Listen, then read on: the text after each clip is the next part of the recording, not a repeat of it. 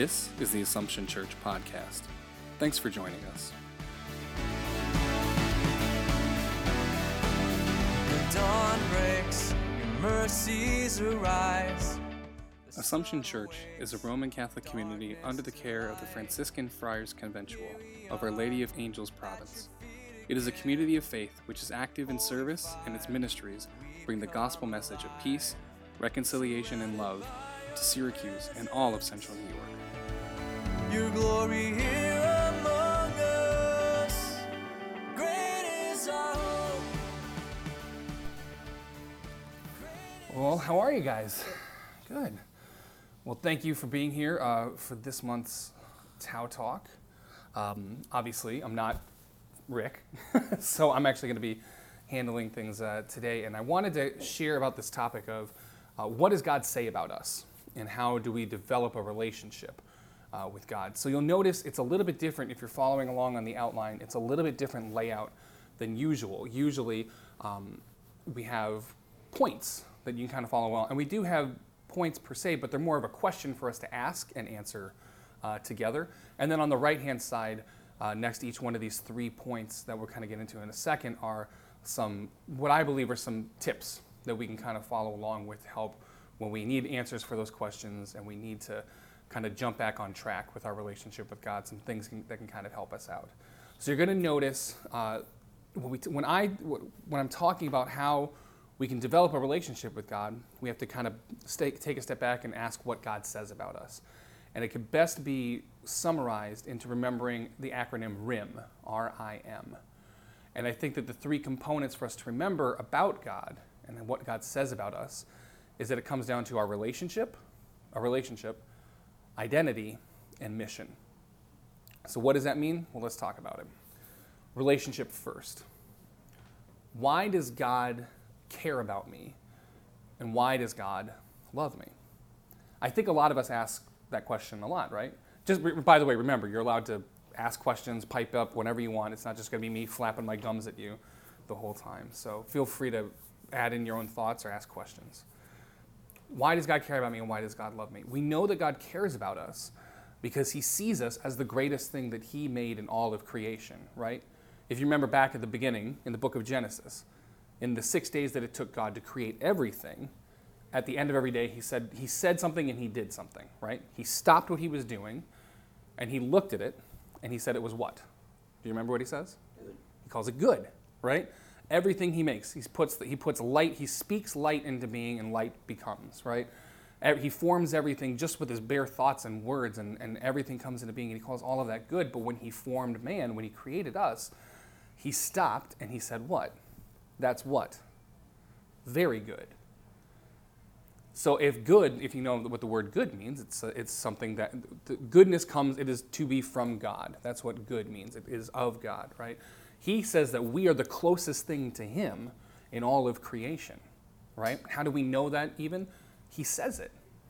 When he's forming man in the creation story, he says, he talks in relationship, God the Father, God the Son, and God the Holy Spirit. He says, let us, referring to themselves, the triune God, make him in our image. So when God looks at us, calls us very good, when he created us and said that he that we are formed in his image and likeness, he sees the most value in us over anything else in all of creation. Because he sees himself in us, and that's the most important thing, right? So we know that God loves us because he sees himself in us. God, there's certain things about God, there are certain truths about God that can't be undone. And one of those truths is God is love, right? God can't look at himself and resent himself, right? We do a really good job of doing that, I think, a lot. You know, we look at ourselves in the mirror and we say, like, I don't like this about myself, or we, we're, we're really hard or judgmental on ourselves. A lot of times, I was talking to some teens about this a long time ago. Um, well, not that long ago. Uh, and I, I used to have a beard, like a really big beard. And the whole reason I've grown a beard my entire adult life is because I'm really sensitive about my appearance, specifically my weight and my appearance. And I grew the beard so you couldn't see all of my chins, right? So it made me feel better about myself. If I saw the beard, I'm like, oh, my face doesn't look as heavy or as bad as I think it does. but I realized when I thought about that, like, that's not what God sees in me. He doesn't see something ugly or not valuable.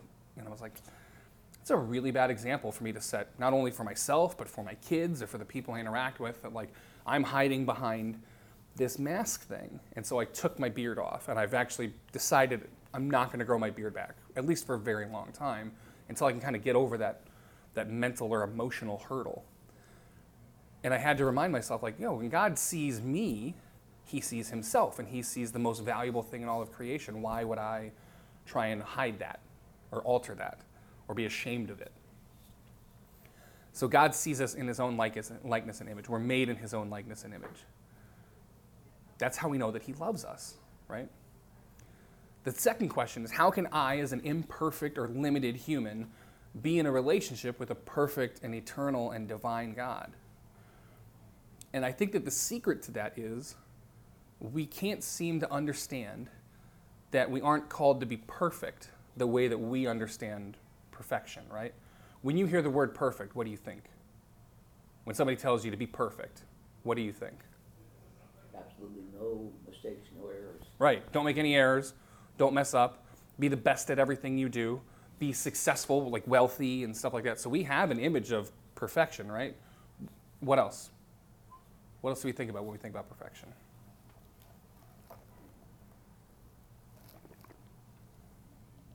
God. Okay, so we think about God, right? So what makes God perfect?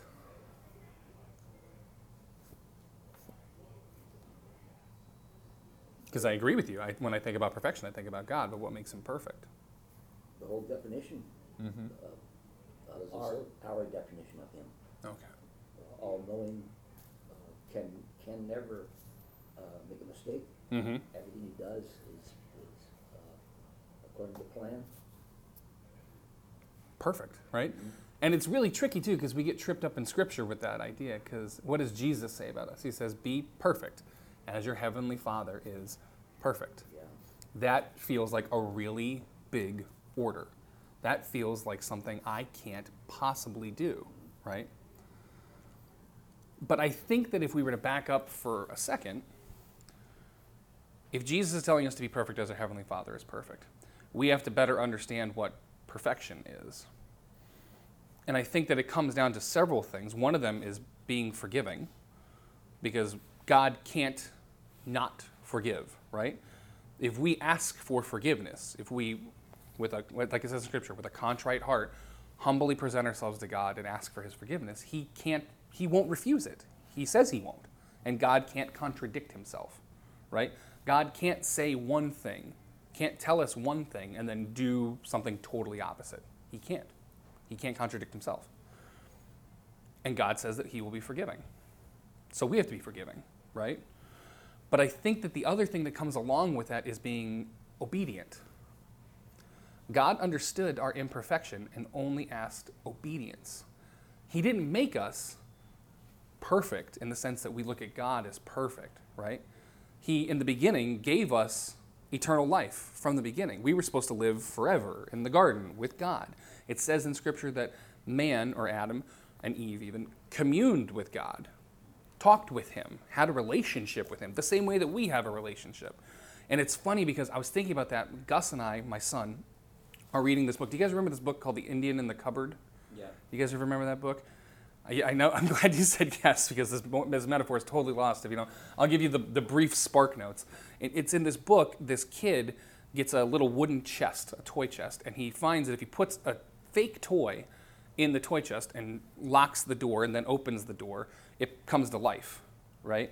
And it's really funny because it talks about this boy and he has an, a, a toy Indian that comes to life, and then he has a relationship with this toy Indian who's now a real person. And I think that like like God, Gus, when we were reading, he's like he said, "Is that what it was like for Adam? That he was like this very little person looking up at this very big person and talking like, well, I guess so, because it says like he he walked in the garden with Adam, so he had to have seen him." And maybe that's what it was like. I mean, maybe that's how God presented himself. I just thought it was a really funny image of just us as little tiny things walking like kind of hand in hand with this very large, with this very large kind of father figure. Um, but he understood us as imperfect. Knowing our hearts, he understood that we had the ability or maybe even the propensity to fail, right? And we did, right? He only asked obedience. The only demand, the only request he ever makes, he gives us everything. He says, This is all yours. You do whatever you want with it. Just don't eat this thing. Don't eat the fruit on this one tree. And all he asked was obedience, right? And the ultimate, the ultimate power of sin that we see in the scripture is not that it leads us to evil, is that it leads us to doubt, right? It leads us to, to question the legitimacy of obedience. Because we hear the word obey, and what does that conjure up? What does that image conjure up? That word, when we hear the word obey. Like a wall, like so. Was that? Like a defense. Yeah, okay.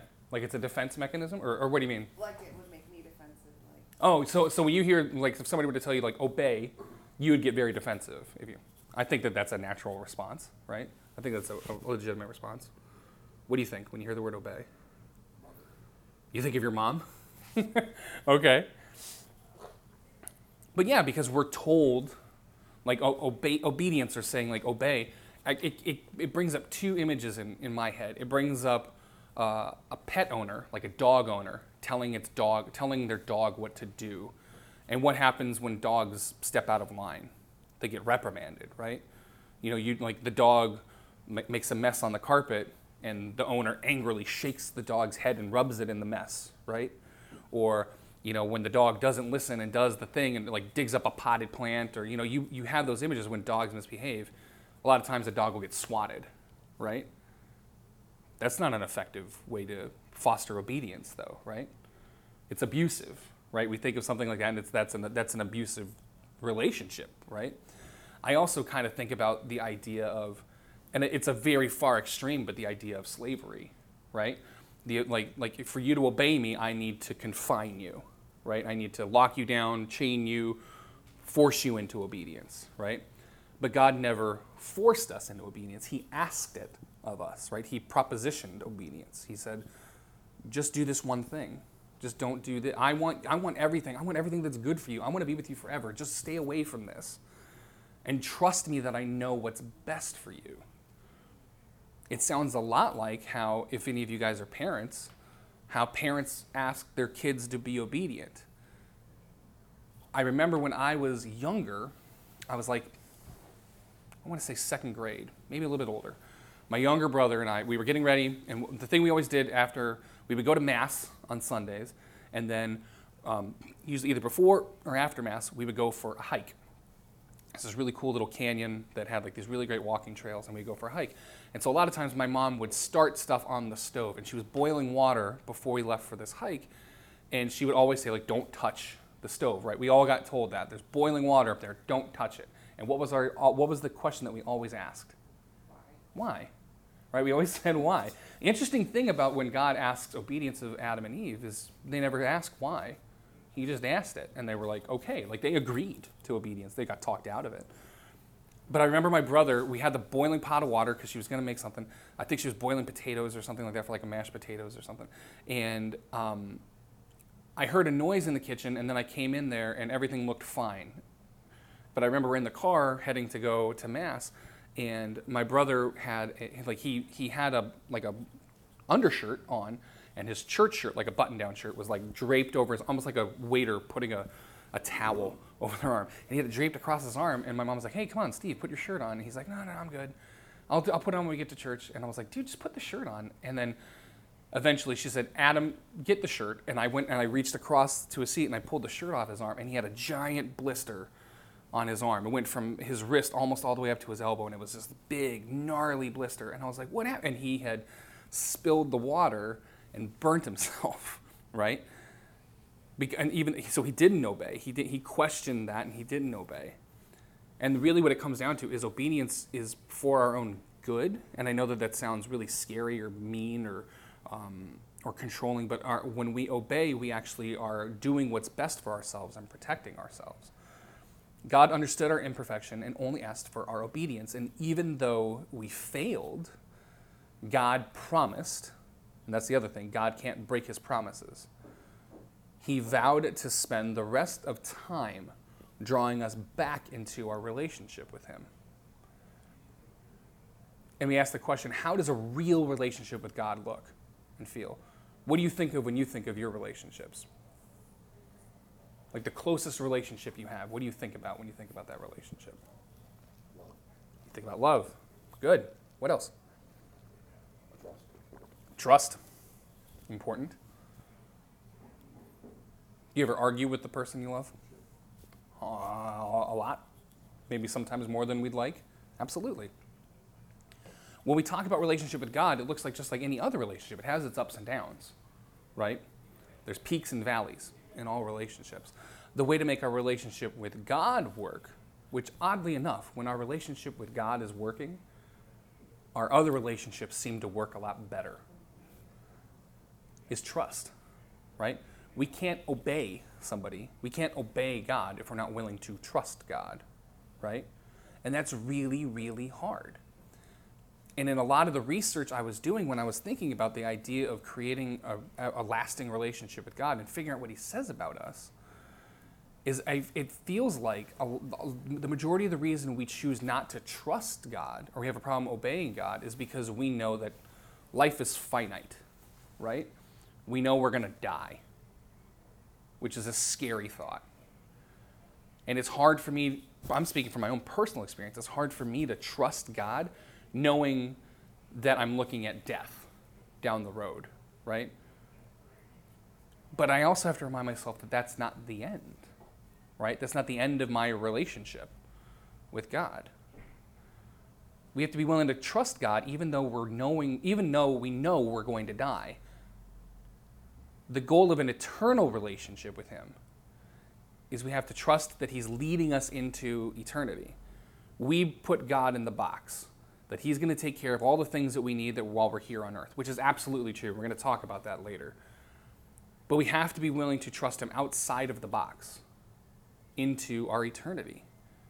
That it's not just about the 60, 70, 80, whatever, how many years we get here. That trusting him and obeying him is, extends well beyond that. That's why so much, we have to be willing to trust him. That's why so much of our relationship with God in Scripture gets compared to what? Do you know what it gets compared to a lot of the time? The most frequently it gets compared to, the, mo- the thing it most frequently gets compared to is the relationship between a husband and a wife, right? Paul talks about it ext- extensively. We hear it used as a metaphor a lot in Psalms and uh, Proverbs and stuff like that. So we hear this relationship between God and man as a relation, the same way uh, a husband and a wife relate to one another. And I please understand that when I say husband and wife, when I do this motion of up and down, I'm not saying that a wife is under or less than a husband. So please don't take that away from my somewhat Italian hand motions when I talk. But we have to understand that wives are asked to trust their husbands, right? St. Paul teaches, and it's this wedding, it's this thing that we hear at weddings a lot. Wives be, it's an ugly word, subordinate to your husbands, right? But we have to understand what the word subordinate means, right? It means in a scriptural context that we are supposed to trust God, talking about the relationship between man and God, we're supposed to trust God knowing that He has what's best for us in mind. God can't do evil things, right? Is God capable of evil? Nope. Overall consensus would be no, right? Because God is the perfection of love, God is the perfection of good. He, he is the ultimate, He is the pinnacle of, of good and love. So He can't do evil things. So He always has what's best for us in mind. Sometimes our idea of what's best for us doesn't line up with God's idea of what's best for us. Again, something we're going to come back to. So what it means is that he has so the husband in the relationship has to have both parties' best interests in mind. So when it says that wives should be subordinate, it means that they have to trust that their husband's going to do what's best for both of them as a, as a unit, right? So he's not just going to do the things that he wants to do if those things are going to hurt his wife. If he's doing things that are hurting his wife for his own gain, that's not something that's done out of love. That's something that's done out of selfishness, right? That would qualify as abuse, right? When somebody does something for their own personal gain, but it hurts another person, right? So a husband is supposed to do the things that benefit both of them, right? Wives are asked to trust their husbands, to trust in that he knows the order and how things should go, and that he has both of their best interests in mind. God has to be that way because he can't contradict himself, like, he, like we said. He can't do something evil or lead us into evil, right? Husbands should emulate God. In that same scripture passage that Paul teaches, he says, Wives, be subordinate to your husbands, but then he also says, Husbands, lay down your lives just as Christ laid down his life for the church. That means that not only do you physically have to give up your life, but you have to lay down your desires as a husband a lot. And we're going to talk about marriage relationships in a minute, or relationships like that in a minute. But you have to listen, right? Understanding that God is listening to us, right? He hears our prayers, He knows our innermost being, and He responds to our prayers accordingly. So, what are the ways that we can do this? A lot of this boils down to how we communicate with God. So, we talk about prayer a lot. You'll see them on the right hand side. Things that we can do to help us understand better our relationship with God. So, first and foremost, God wants us to understand that we are His beloved child. We're a beloved daughter or son of God. Before anything else in our life, we are, a, we are a child of God. And He looks at us as if we are the most important thing that was ever put into motion in this entire universe. He sees us as his favorite thing. It talks about in scripture, he calls us the apple of it. It's, we're called the apple of his eye, right? We're the most important thing to him. So when we're talking to God and helping understand our relationship with God, obviously scripture helps. And I put reflecting as a couple because we're going to talk about how relationship with God filters down into our relationship with others. But if you if you are married or even if you're dating or in a relationship, finding time to pray and look at scripture together only strengthens things. It never can break you apart. It never can.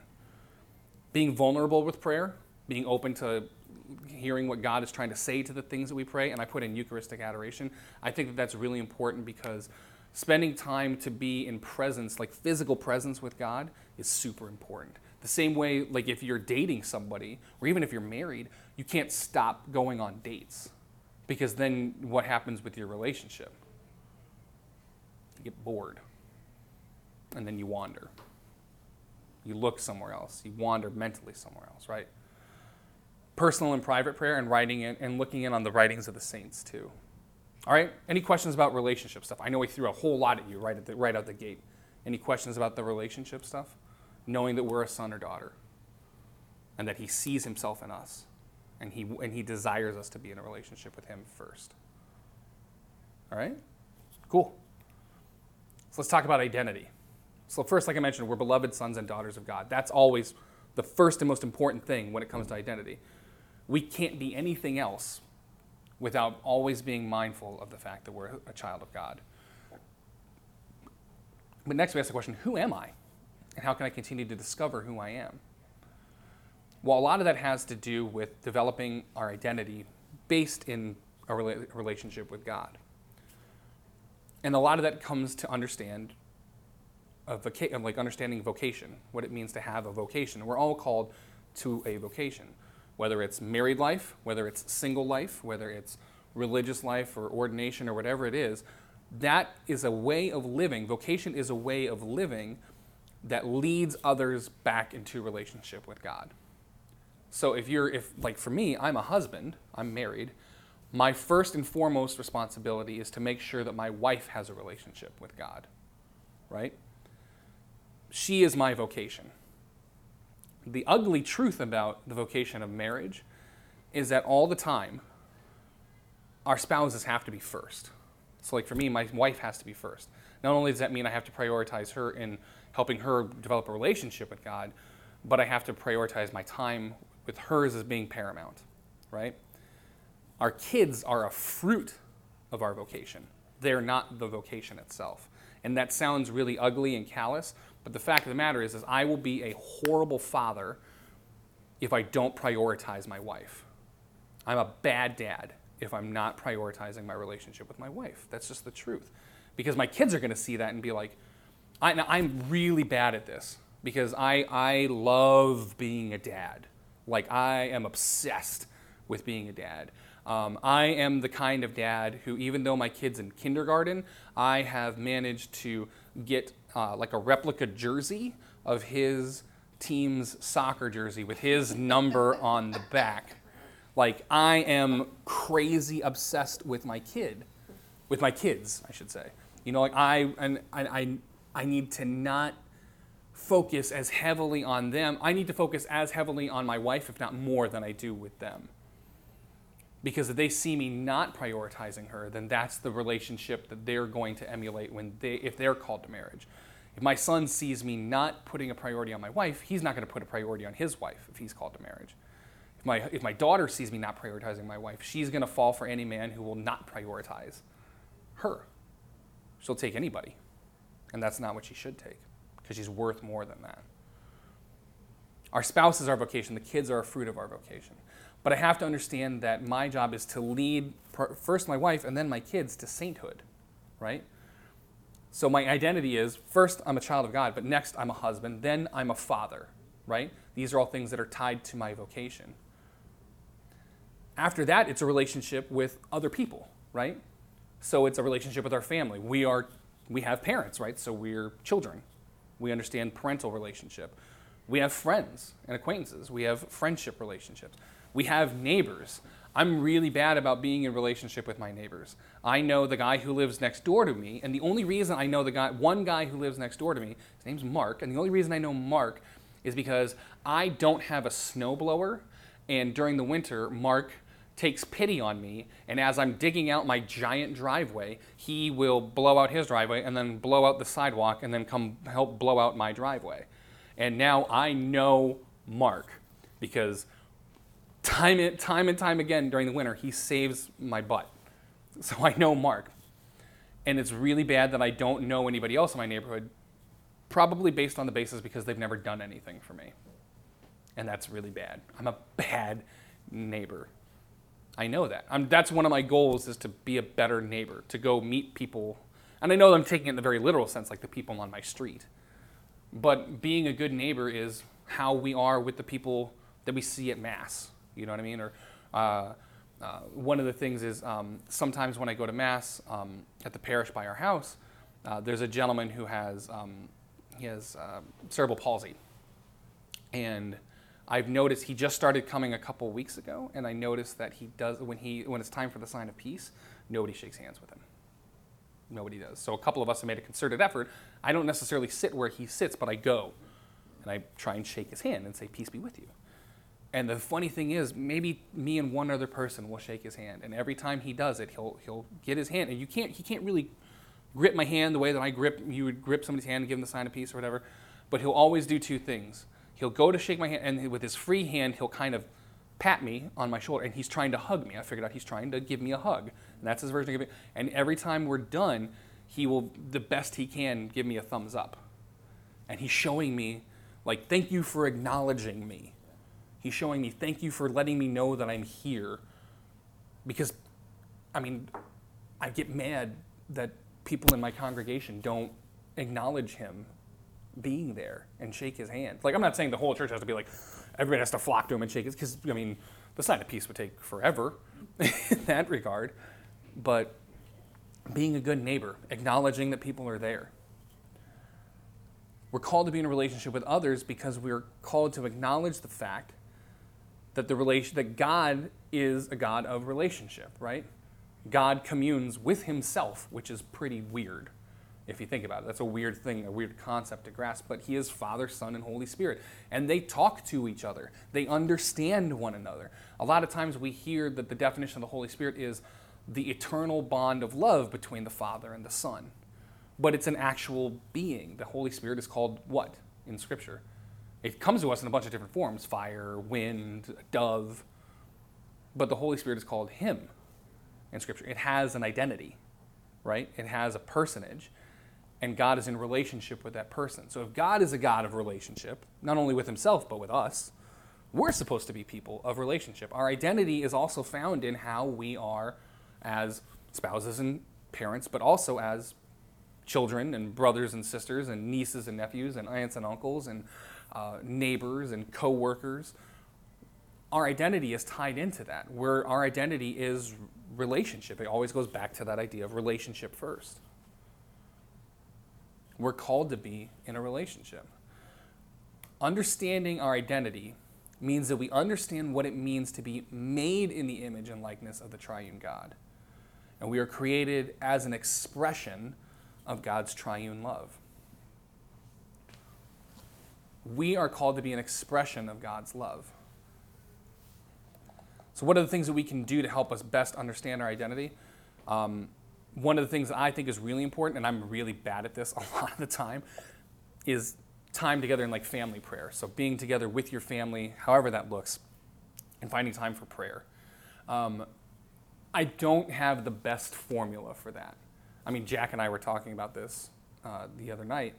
Uh, we tried for a really long time to do like a family rosary, and I found that my kids just can't hack it, and I can't hack it because I've got horrible ADD. So we, we do like a decade, and that usually works. But finding the time for us to like say grace every meal, we say grace. It's a quick prayer. It says that we're thankful. It's asking God into our presence and stuff. So finding time to pray as a family. Devotional prayer is really great too. I put in the rosary and divine divine mercy chaplet and stuff like that. Novenas and consecrations are really cool. These are things that my wife is super good at. And I literally like she has to drag me kicking and screaming through this kind of prayer. And that's me being willing to trust her. You know what I mean?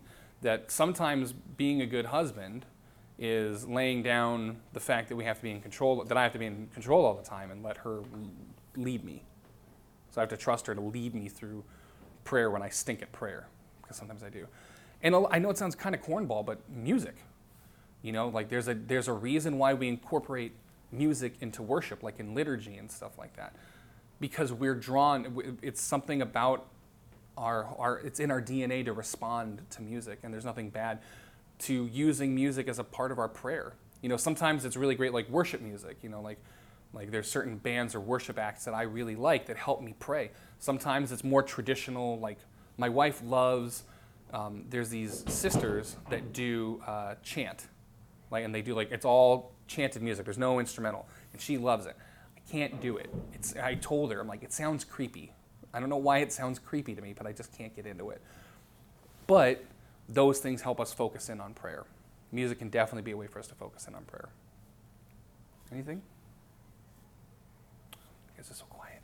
Do you, um, Yeah, do you say grace, the traditional grace? Yeah. At usually. Um, so uh, my son, what happened with us is my son actually learned um, a version of the traditional grace prayer at school because he goes to a Catholic school, and now that is the forced grace that we're used that we are forced to use because he one of his jobs in his class is he helps lead grace at the lunch table. So they all sit together, and he's the one who's responsible for making sure that everybody says grace.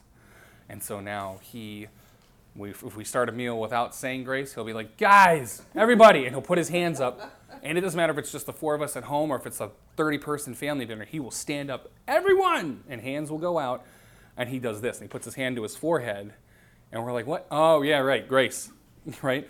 And then we pray grace. And so, yeah, he usually uses the traditional one.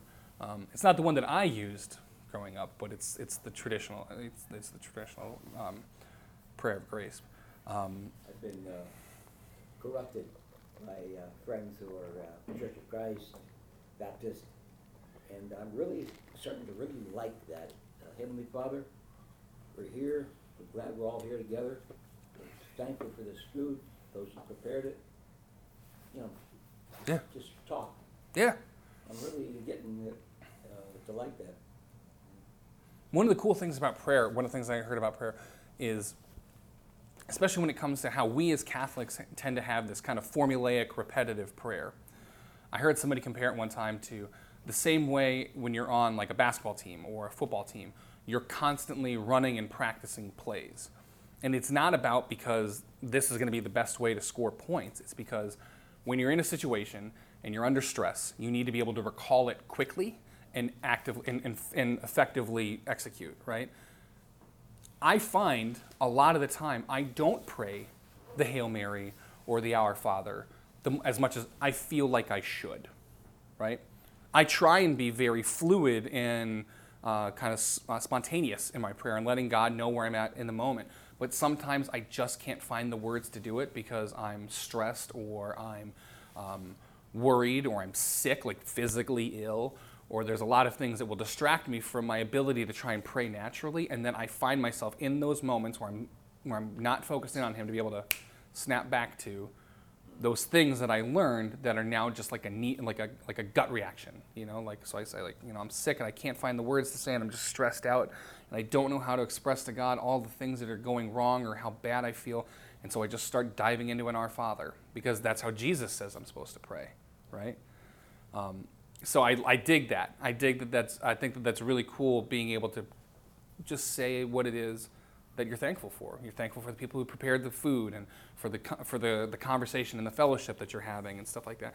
But I think it's equally important to be able to rely on the things that we've learned as an expression of the things that we can't possibly say because because like my son, I don't think my son understands what he's saying fully when he says grace, but he understands when he's saying that prayer, he's telling God thank you and he's glad that his family is there at the table and he's glad that there's chicken nuggets because it's a, it's one of those nights where he's not going to eat anything but chicken nuggets. You know, sometimes he'll be like, "Yeah, dad, let's get Chinese food." His new thing is like when we when we order Chinese, he's like, "Can we get shrimp?" And all so like my 5-year-old likes to eat shrimp, which I think is awesome. I think it's really cool that he's got maybe a little bit more cultured palate than other 5-year-olds. But sometimes it's I just want to eat mac and cheese, dad. And uh, no matter what the circumstance, he's expressing his thanks, which is I think the most important part. Um, all right. Anybody got anything? I know I'm kind of powering through it, but I hope you guys are. I hope it's saying something to you. So next, and lastly, when we talk about the relationship, identity, and the third part of that acronym RIM is talking about mission. Uh, we want to find our purpose and follow that purpose, right? We all want to have a life with purpose. So that first question: How do I know what I'm supposed to do with my life?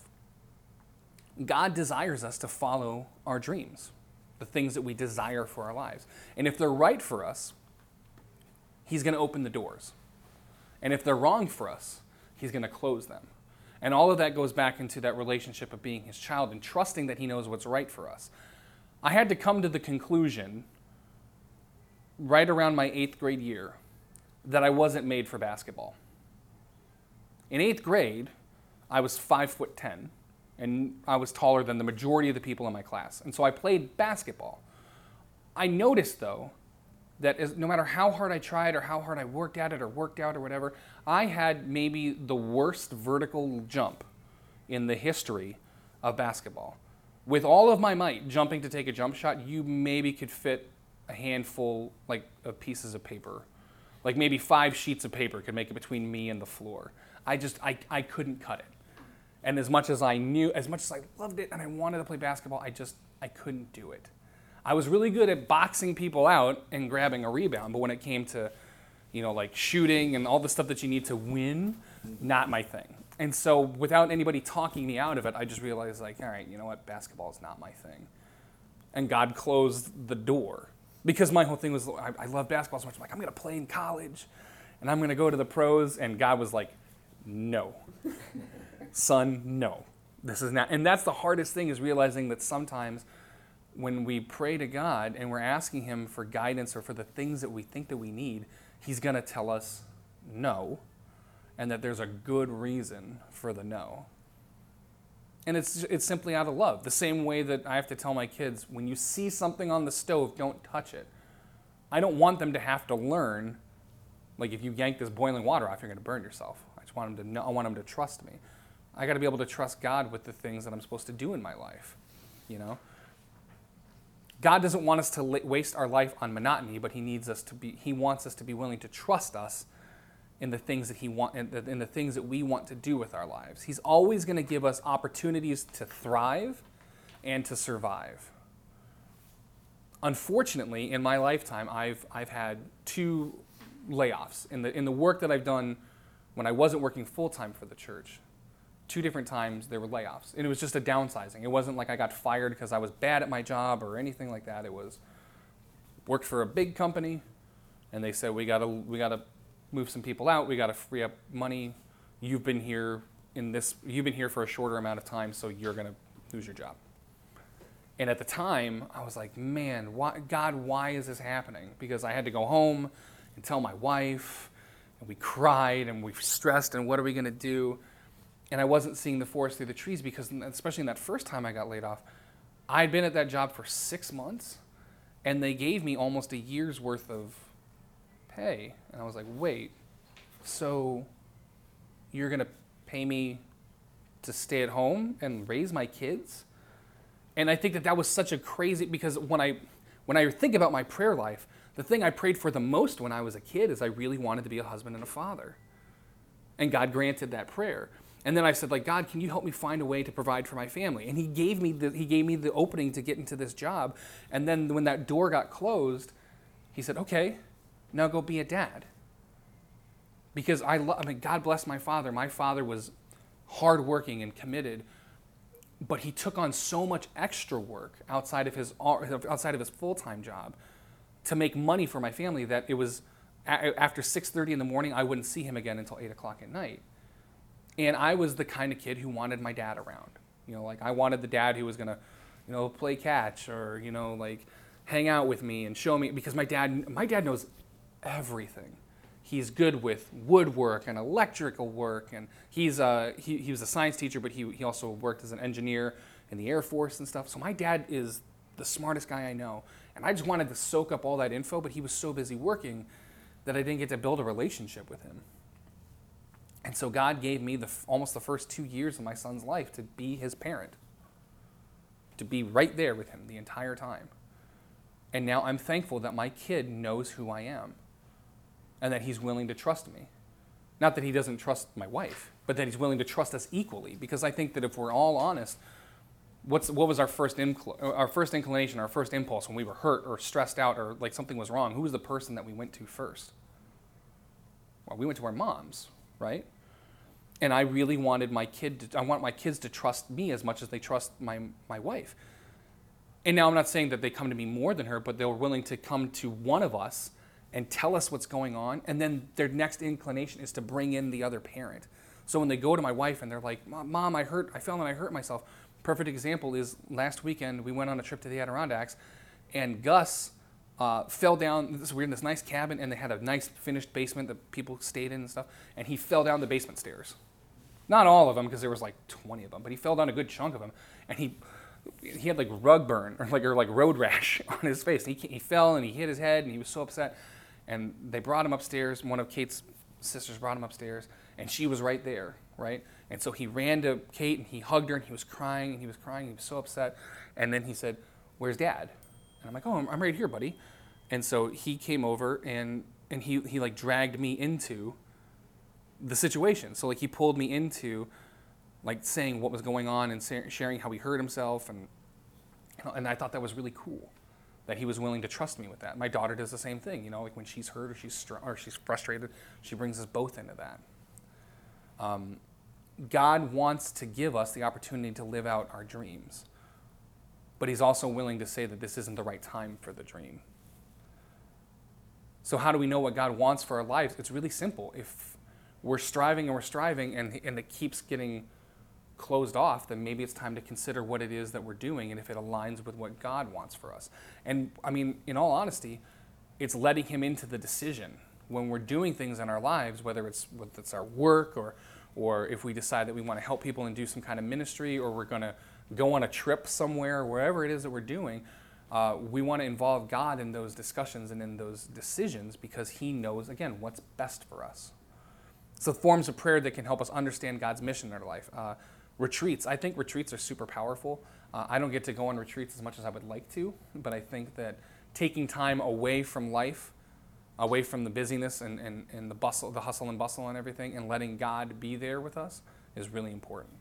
Uh, regular confession, I think, is super important. The more um, connected we are to God spiritually, the easier it is for us to understand what He's saying to us. And when we allow sin into our lives, it just dampens the signal. You know, we can't hear Him as loudly as we would normally. Uh, spiritual direction is super important. And if you're not familiar with what spiritual direction is, it's actually finding somebody. It doesn't necessarily have to be a priest, but a lot of priests get training in spiritual direction. My first spiritual director was my youth minister, and she was a woman. So I mean, like, can, they don't necessarily have to be ordained or male. Um, but finding a spiritual director, somebody who understands what spiritual direction is, and that it's not counseling, it's not therapy, it's talking about your spiritual life and finding where God is in that. So they are basically um, an antenna, they're a booster for that signal. Your spiritual director should be a booster for that, that thing that God's trying to help you hear. And involving prayer in the everyday, non religious situations or relationships or decisions. So, are we willing to let God be involved in all of the decisions that we're making? You know? And it seems dumb, but like one of the things that Kate started doing was she really wanted us to pray about when we go grocery shopping. And I'm like, why are we praying about groceries? This seems ridiculous. But we wanted to live a healthier lifestyle. So, one of the things that we did is we started praying about what are we going to eat? How are we going to prepare it? Like, and being mindful about stuff, letting God into the things that aren't necessarily like, hey, please pray, like, God, I need you to look out for my grandma because she's sick, or this person because they went through a job loss, or whatever it is. Letting them in, letting God into the mundane stuff is really, really important because it helps us connect to what it is that we're supposed to do, whether it's day by day, or in this season, or for this whole year, or in our jobs. God, letting Him into all of the non religious stuff is really important. And I found this, I can't remember who said it, but I wanted to share. We will do great things for God to the extent that we pray. Through prayer, we let God reveal our vocation in His time. When we let God lead us to a mission, it will always be an adventure. God wants us to be adventurous. God wants to join us in the adventure. Um, so, last but not least, some questions that we can ask, like to pray about or to think about. It's on that last part on the right hand side. What's the greatest obstacle between me and a relationship with God? Where are the obstacles in our relationships, with, in our relationship with God specifically? What part of my identity am I wary of trusting God with? Am I willing to let Him help me be a better spouse or parent? Am I willing to let Him help me be a better employee at our job? Am I willing to let Him make me a better neighbor to the people around me? Am I, will, am I willing to let Him help me forgive the people that have wronged me? And how can I let God give me a greater sense of purpose and mission? And the last thing I kind of wanted to share, and we'll have a little bit of time to discuss if you guys want to discuss, but even when we have understood our mission and are on the journey, we always have to return to relationship for strength and clarification, for renewal and for rejuvenation. And in the relationship, we are reminded of our identity and that, all, and that we are always we are equipped and created for our mission. And we have a renewed sense of purpose and are more deeply grounded in the God who sent us on the mission in the first place. So we have to constantly be willing to return to the relationship, and that helps influence our identity, and that helps influence our mission, but then we're always going back to the relationship. It's the cyclical relationship that we have with God. Thoughts, questions? You guys don't look terribly glazed over. That's good. Hope it wasn't super boring. Um, Good. but yeah, so I mean, if you want to hold on to these, um, think about them, maybe incorporate them into into your prayer. If there's something in there that you saw about prayer, like forms of prayer, things that you could do to better um, connect with God in those three parts of relationship, identity, and mission, uh, I challenge you to do it. I challenge you to maybe find one more thing that you can add. It doesn't have to be crazy complicated or, or in depth or anything like that, but just maybe finding five more minutes a day to add one of those things into, into your relationship and your identity and your mission. In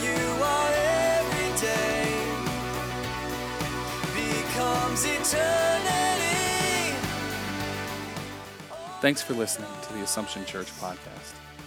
To listen to more episodes, connect with us in our community, or join us for worship, please visit AssumptionSYR.org.